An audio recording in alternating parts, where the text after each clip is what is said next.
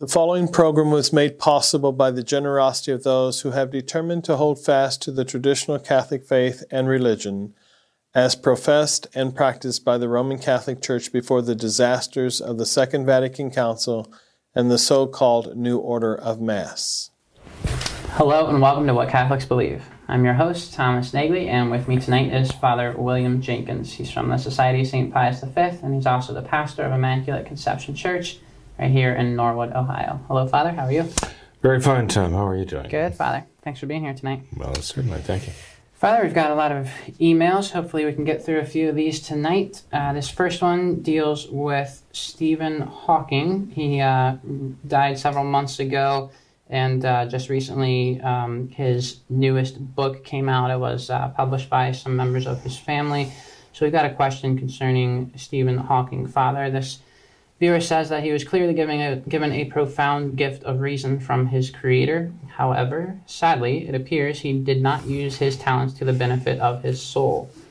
Uh, he goes on to say, My question is As Catholics, how are we to deal with such staunch atheists? There have been a number in the past few years that have gained notable fame, such as Richard Dawkins, Christopher Hitchens, and of course Stephen Hawking.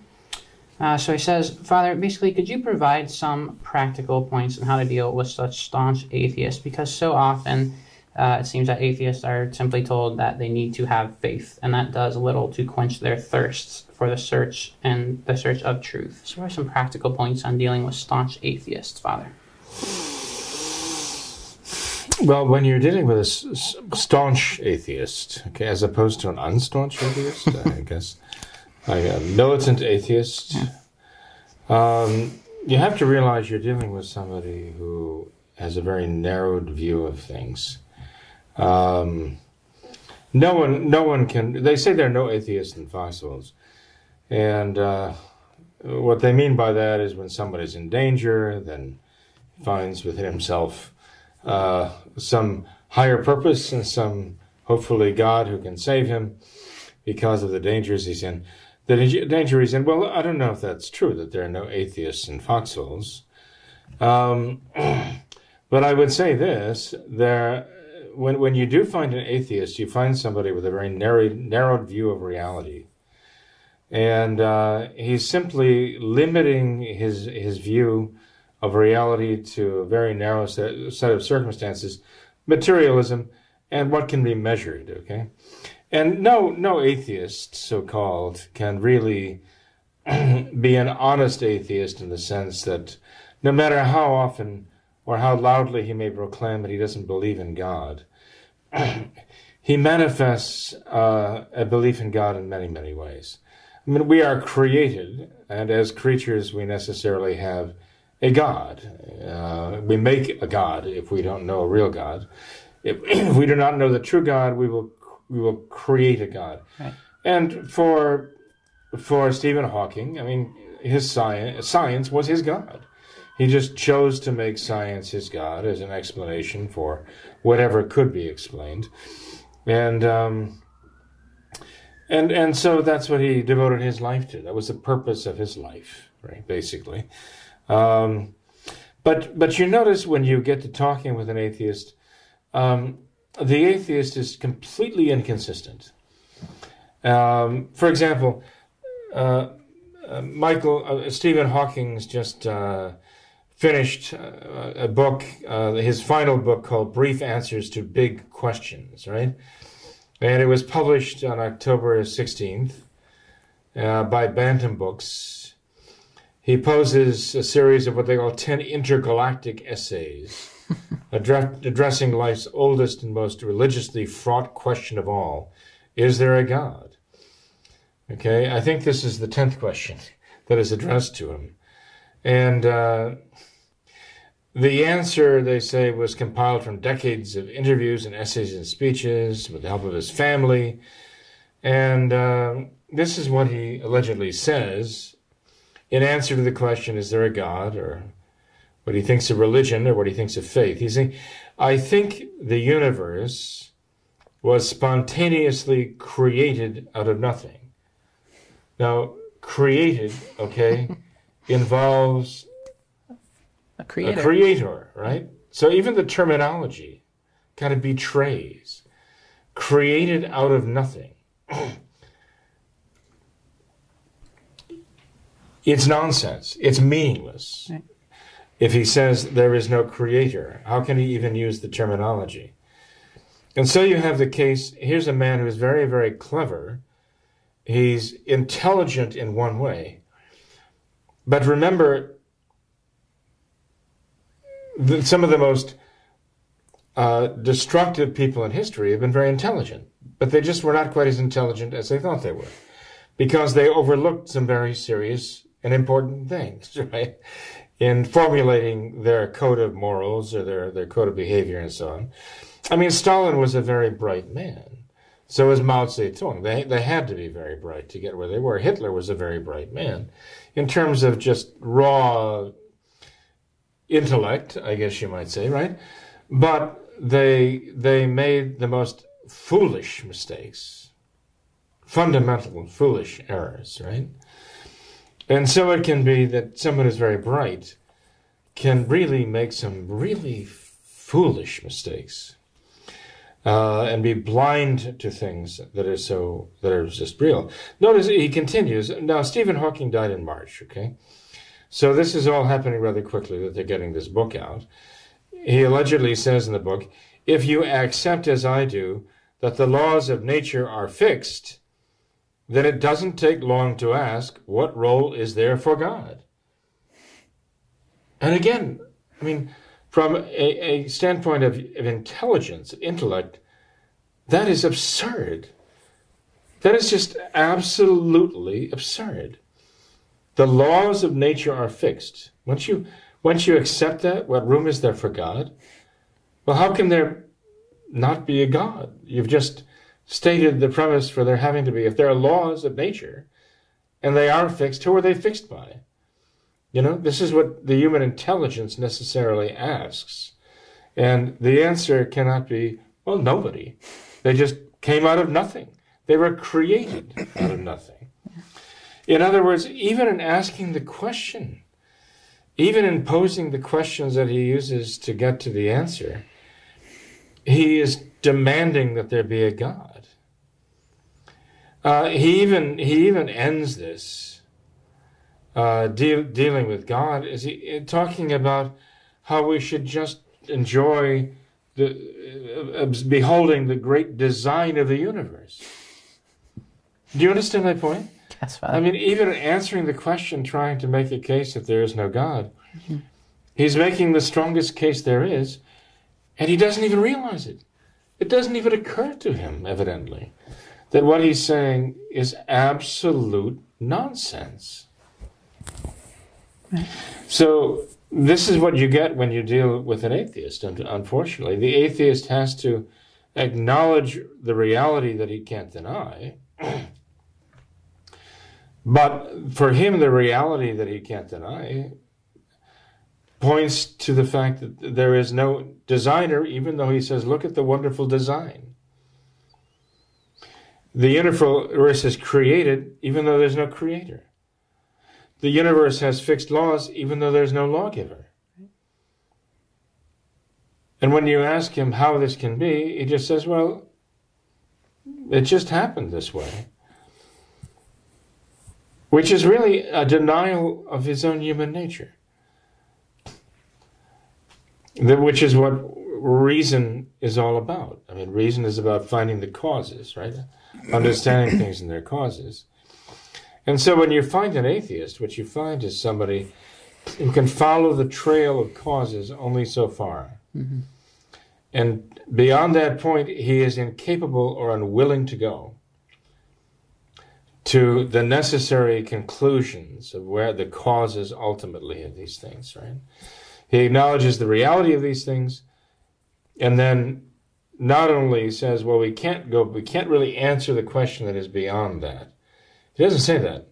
He presumes to answer the question by saying there is no answer. Right. And you know, this is uh, this is really truly pathetic. I feel badly. I feel very sorry for this man. By the way, remember Carl Sagan? Mm-hmm. He was an astronomer, right? And he's also famous for, well, producing Cosmos, right? He was the, the main uh, talent on Cosmos. And he's a, a well known atheist, too, right?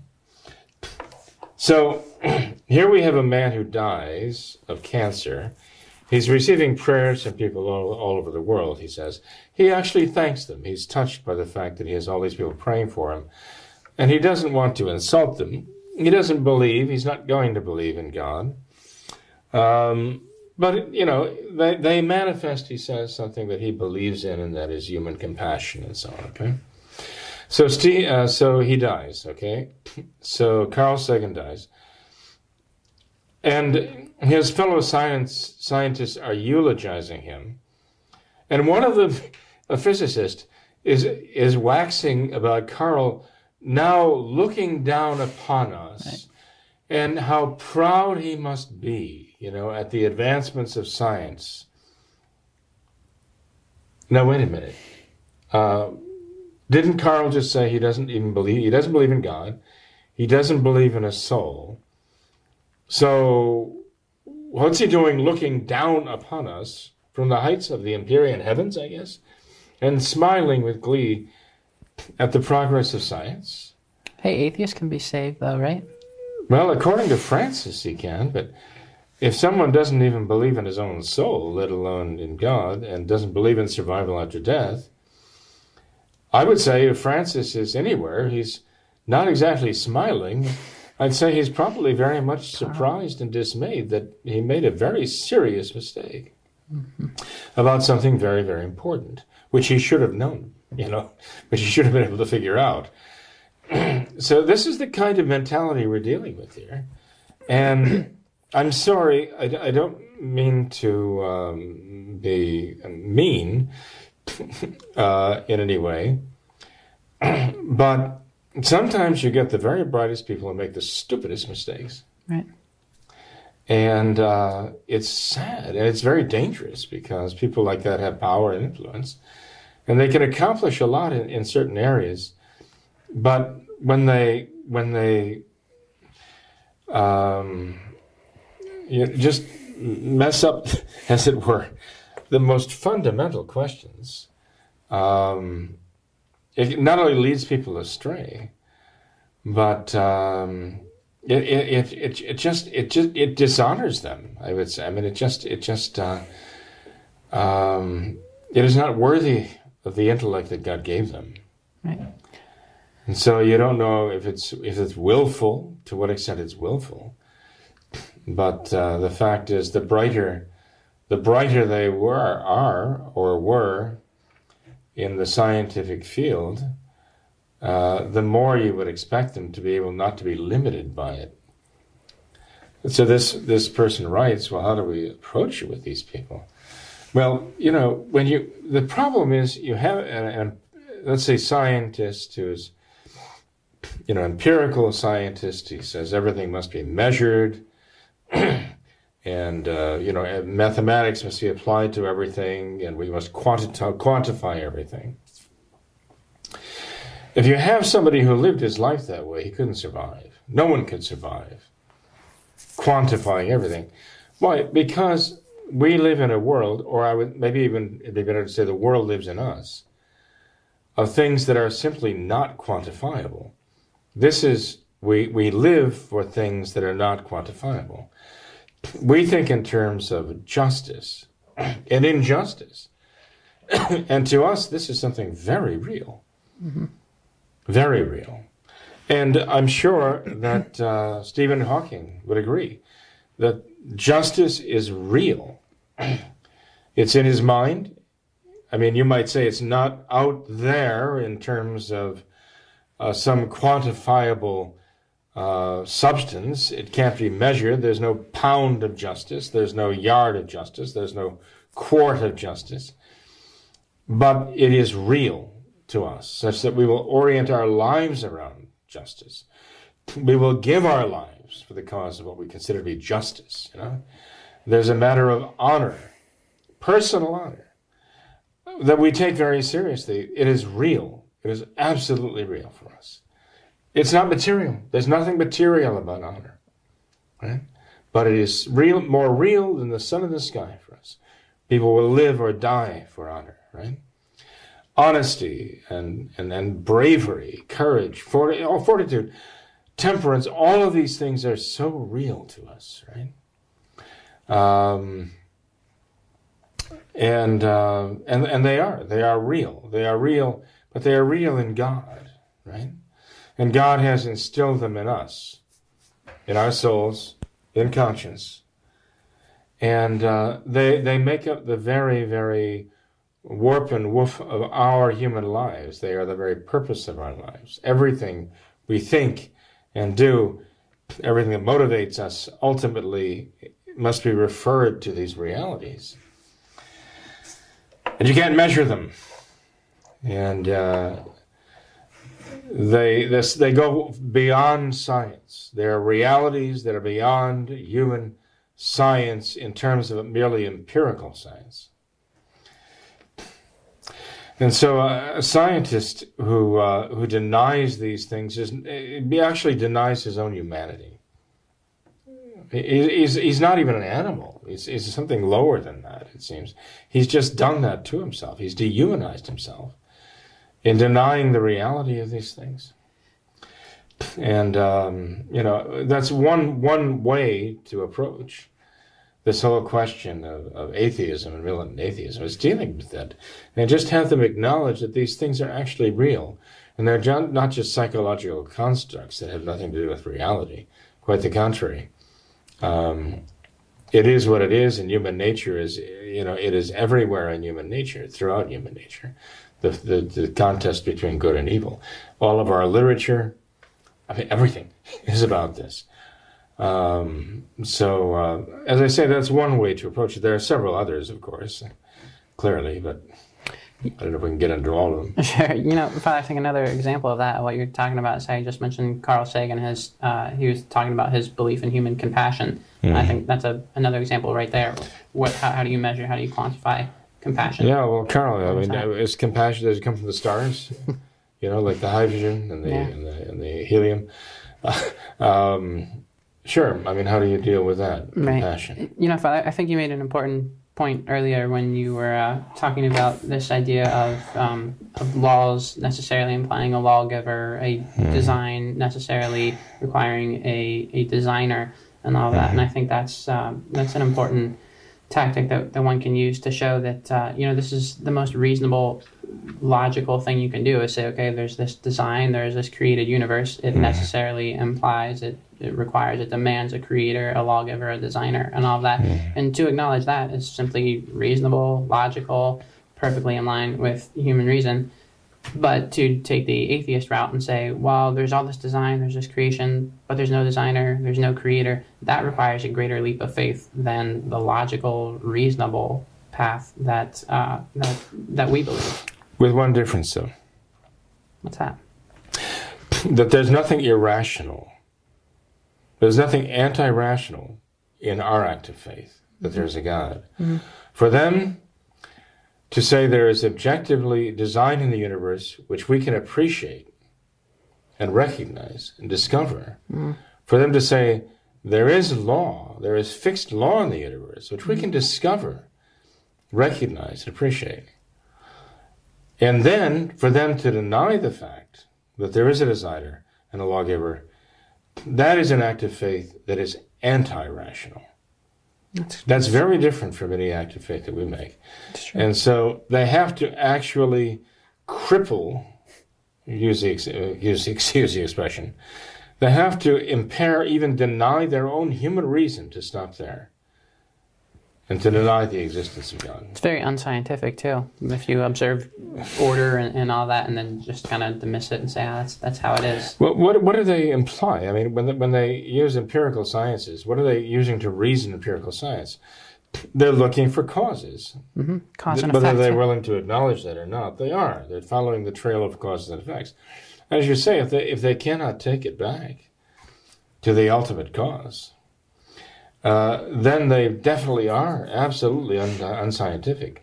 They're denying science. Right. Now they would deny that. They say, "Well, well, you're getting into metaphysics. Then that's not physics. That's metaphysics. We deny metaphysics." You say, "Well, then, just admit the fact that you are limiting reality to these certain set of rules that you've uh, just gratuitously made for yourself. And if you want to say within those rules there's no room for God in your way of thinking, fine. But just acknowledge the fact that outside of that box you put yourself in, there definitely not only could be, but there definitely is a God, right? And if you wanted to make, write a set of rules out so that you come to the conclusion there is no God, then you're starting with the conclusion and reasoning backwards. Right. And setting rules that will rule out God. I'm sorry, but you're responsible for that. And I fear for your soul. True. I mean, there, there are many other arguments to use. There, there are even some who argue from human, uh, not only man's idea of uh, the human idea of justice and mercy and compassion and and so on, but there are also those who argue from the unique evil of man and how he doesn't just become an animal when he becomes evil, he, he becomes a demon. And uh, even there, his spiritual side is shown, uh, not only in, in, in virtue, but in vice too. So, arguing from human psychology, as it were, uh, one can certainly come to the understanding of a soul and the understanding of a creator of the soul. Um, I mean, one St. Thomas Aquinas gave us his Quinque Viae, in which he talks about the realities of the world around us, which the existentialists deny, which the the so-called um, the um, uh, phenomenologists deny. Okay, they say it's something about phenomena we're aware of. We can't really know anything beyond the appearances of things. We can't draw any conclusions about where the world came from. Okay, but St. Thomas and all the scholastics started with the idea that this is real. What's around us is real. We per- perceive what is real. And uh, there are certainly pathological states and things that can give wrong impressions in the mind, and we can draw wrong conclusions and not see clearly what is there. But nonetheless, the fact is that when things are healthy and working properly, we see reality and we can understand reality and we can know what's beyond reality, what is the cause of the reality we see. And we can come back to understand that there is a God. I was told by a young man that, you know, these arguments of St. Thomas Aquinas don't impress people these days. You talk to young people these days, and they're not impressed by these arguments. And, uh, and I would say, well, of course not. They don't have the intellectual ability to think of them, they don't even understand them. They're incapable of understanding the arguments of St. Thomas. That's why they're not impressed by them. That's right. This is the way they're raised. You know, it, it, it's like it's as though they're mentally impaired. All they can think of is digital reality. For them, reality is all digital, and it's it's virtual reality. That's what they live in. They live in virtual reality for the most part. So, I mean, once you raise children to be phenomenalists in their view, uh, point of view and existentialists, then you've deprived them of the use of reason. Each one creates his own, his he becomes his own god of his own little world of his own creation, and this is what we're dealing now. Uh, but again, it gets back to the fact that one may claim to be an atheist, but what he's actually saying as an existentialist, which is what he's learning in college right now, is there is no God outside of myself, that I am the God of my own world. I create my own world around myself. All is true or false insofar as I like the idea or not. All is good or evil insofar as it makes me feel good or not. And so you see, um, there is no God above me, there is no God outside of me. I am my own God. The result that uh, comes from existentialism. And uh, with a lot of young people today, whether they've felt it, thought it through or not, whether they've ever, ever heard of existentialism or not, whether they could even spell existentialism or not, they are. They think like existentialists, and it's not healthy. That's right. It's insane. Father, we've got another question about a uh, another contemporary figure here on Jim Caviezel. So, what do you think of him, Father? It, uh, this viewer says Jim Caviezel seems like a stand-up guy for Christ. However, he apparently admires John Paul II and Francis. So, Father, your thoughts on Jim Caviezel?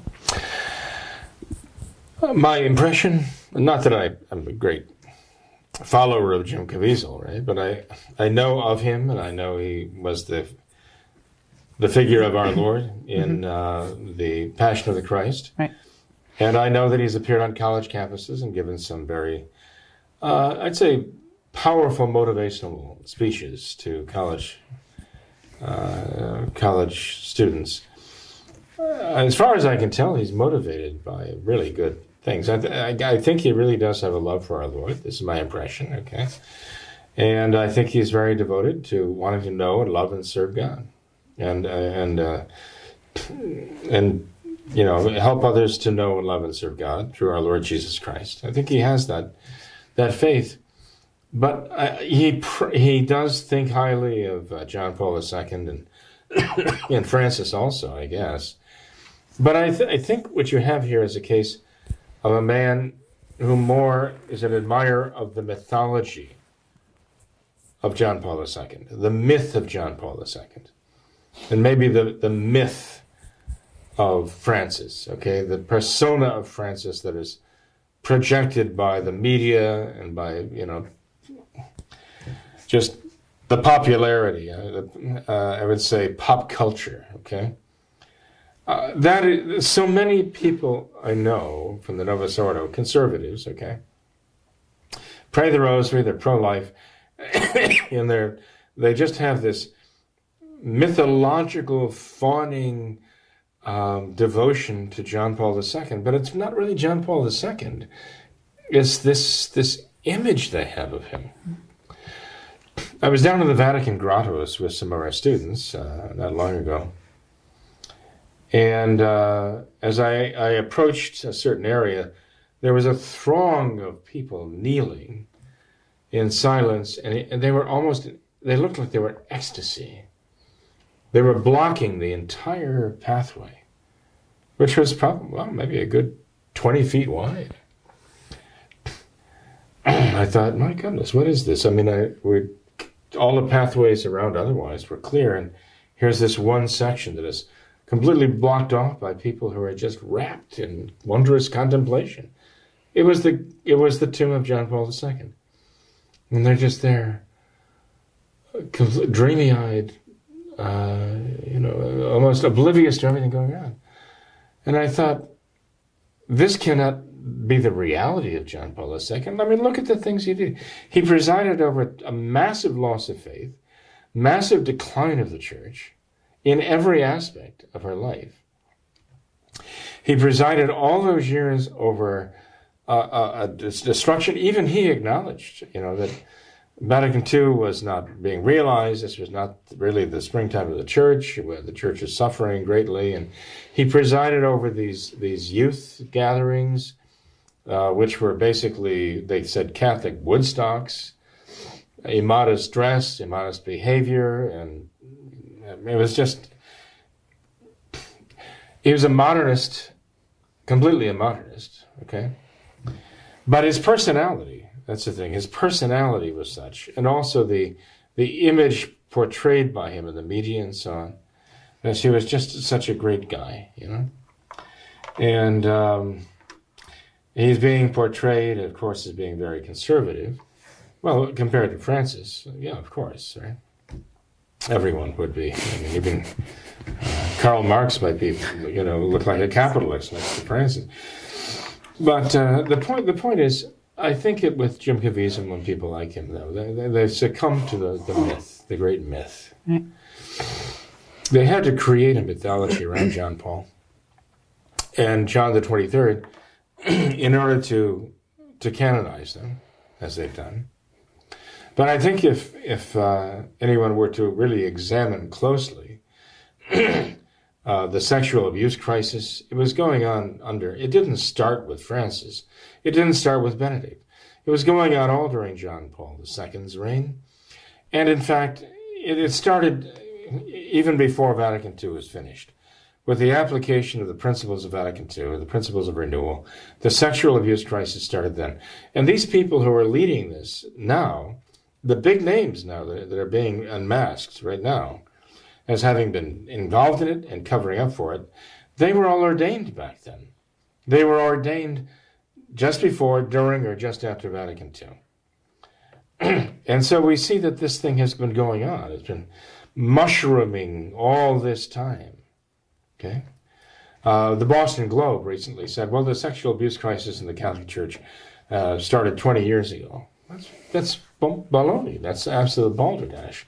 It just became uh, manifest 20 years ago. It had been going and, and gaining ground and, uh, and, and doing its evil work since Vatican II. It's traceable directly back to Vatican II. Um, and the implementation of the renewal, so called, of Vatican II. So, um, again, you know, John Paul II seemed to have largely escaped the stigma, but as people continue to look into it, they're going to see that the roots of it are in him and in his in his tenure, and in Paul VI and in his tenure. And none of them is is uh, innocent of, all this stuff. They all share in a cover up of all this. Sure. So I'm afraid that uh, again, Jim Caviezel is. Um, I think he's being sold. I know he's being sold a bill of goods by the modernists, who just don't want people to see their dirty work as being the Novus Ordo, and the Novus Ordo itself is a massive deception. Unfortunately, Jim Caviezel is still um, party to that, and is still a victim of that deception. I pray God that he'll come to see that it's it is what it is, you know, the modernist sure. deception. Yep.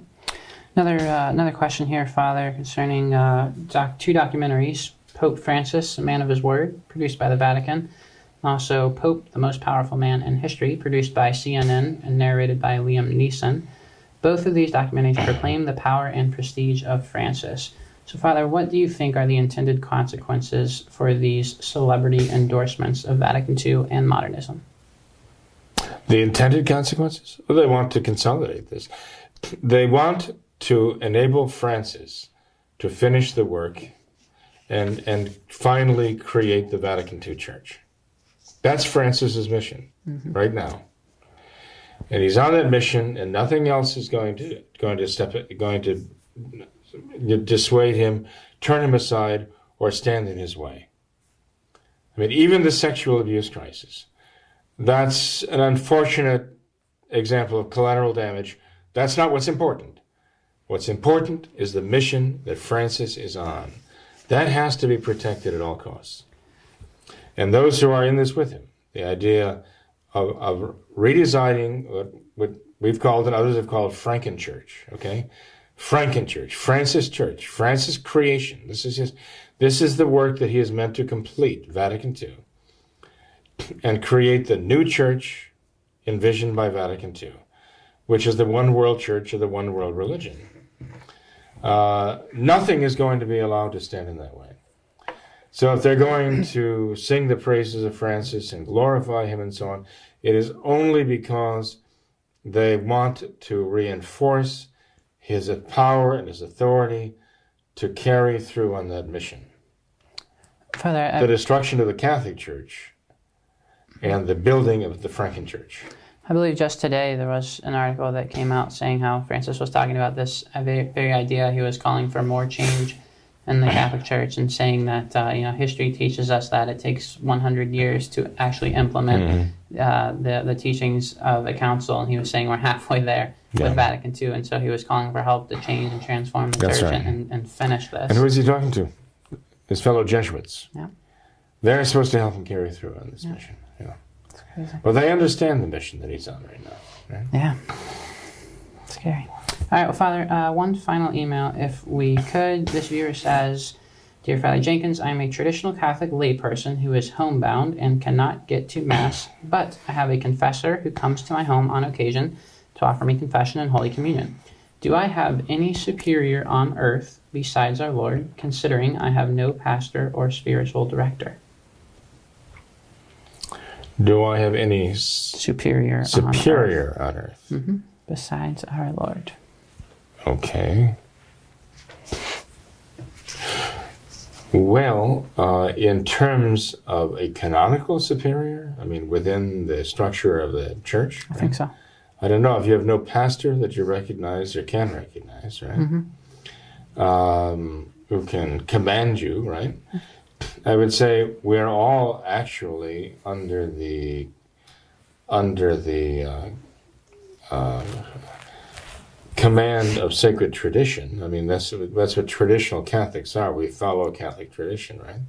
And we see that the the authorities of the Novus Ordo within the Novus Ordo are not only uh, abandoning Catholic tradition, but they are totally against it. They're trying to destroy it, crush it, right? So I could not tell this person who is, let's say, their canonical superior right now. I don't know right now. Um, so I don't even know who they are or where they live, right? I, I cannot tell them. If they want to ask, well, what laws am I obliged by? Okay. Uh, I can tell them they're bound by the traditional laws of the Catholic Church. They're bound by the moral law of God, right? And the, the traditional ecclesiastical law of the Church. But I can't tell them who, if they if they do not have a, a living pastor as that they recognize, then and they don't recognize the, the local bishop as being a Catholic, uh, then and Francis either, then I can't tell them who who is their immediate Sure. superior. right? Okay. Well, Father, I think. Um, Uh, I'm not sure exactly what they're getting at, frankly. But uh, anyway, Father, I, uh, I think we could end with that. I know you have a, a busy schedule. Um, unless you have any update for us on the uh, Francis Follies, anything happening now of interest? well, there are some things uh, interesting happening, and uh, of course, I'd like to refer people to the um, the. Uh, now we have four four programs on modernism. Okay. And what I'd like to do in the end is draw it all together in like a summary. Uh, but they're lengthy and possibly a little hard to follow. People have told me actually that the programs on modernism have made it understandable for them, whereas before reading the encyclical really was very puzzling to them. That now they they're beginning to be able to understand, you know, the point here. And uh, of course, essentially, what is necessary is to draw the connection between what St. Pius X says about modernism in Pascendi and what is happening right now before our very eyes with Francis and what he's doing to the church, right? And so, as I say, when I summarize that at the end, I'd like to draw point by point, you know, comparison as to show that this is what Pascendi says and this is what Francis is doing. It's unmistakable.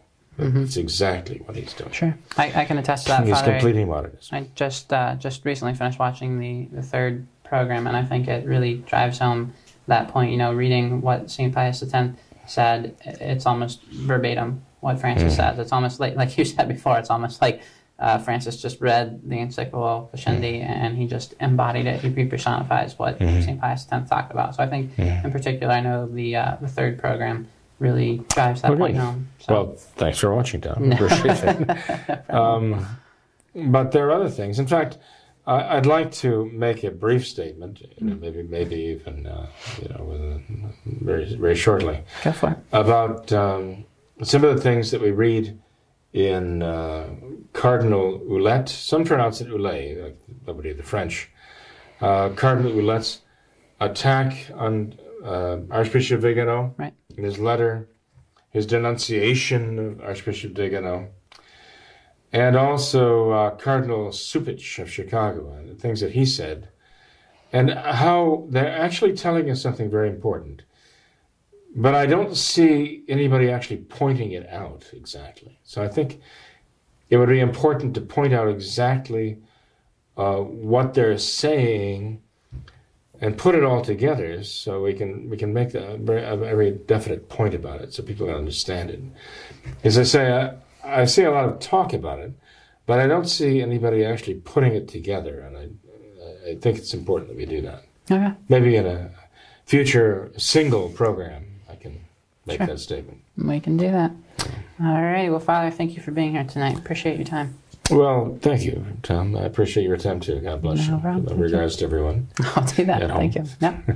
Thanks to all our viewers as well for watching this episode of What Catholics Believe.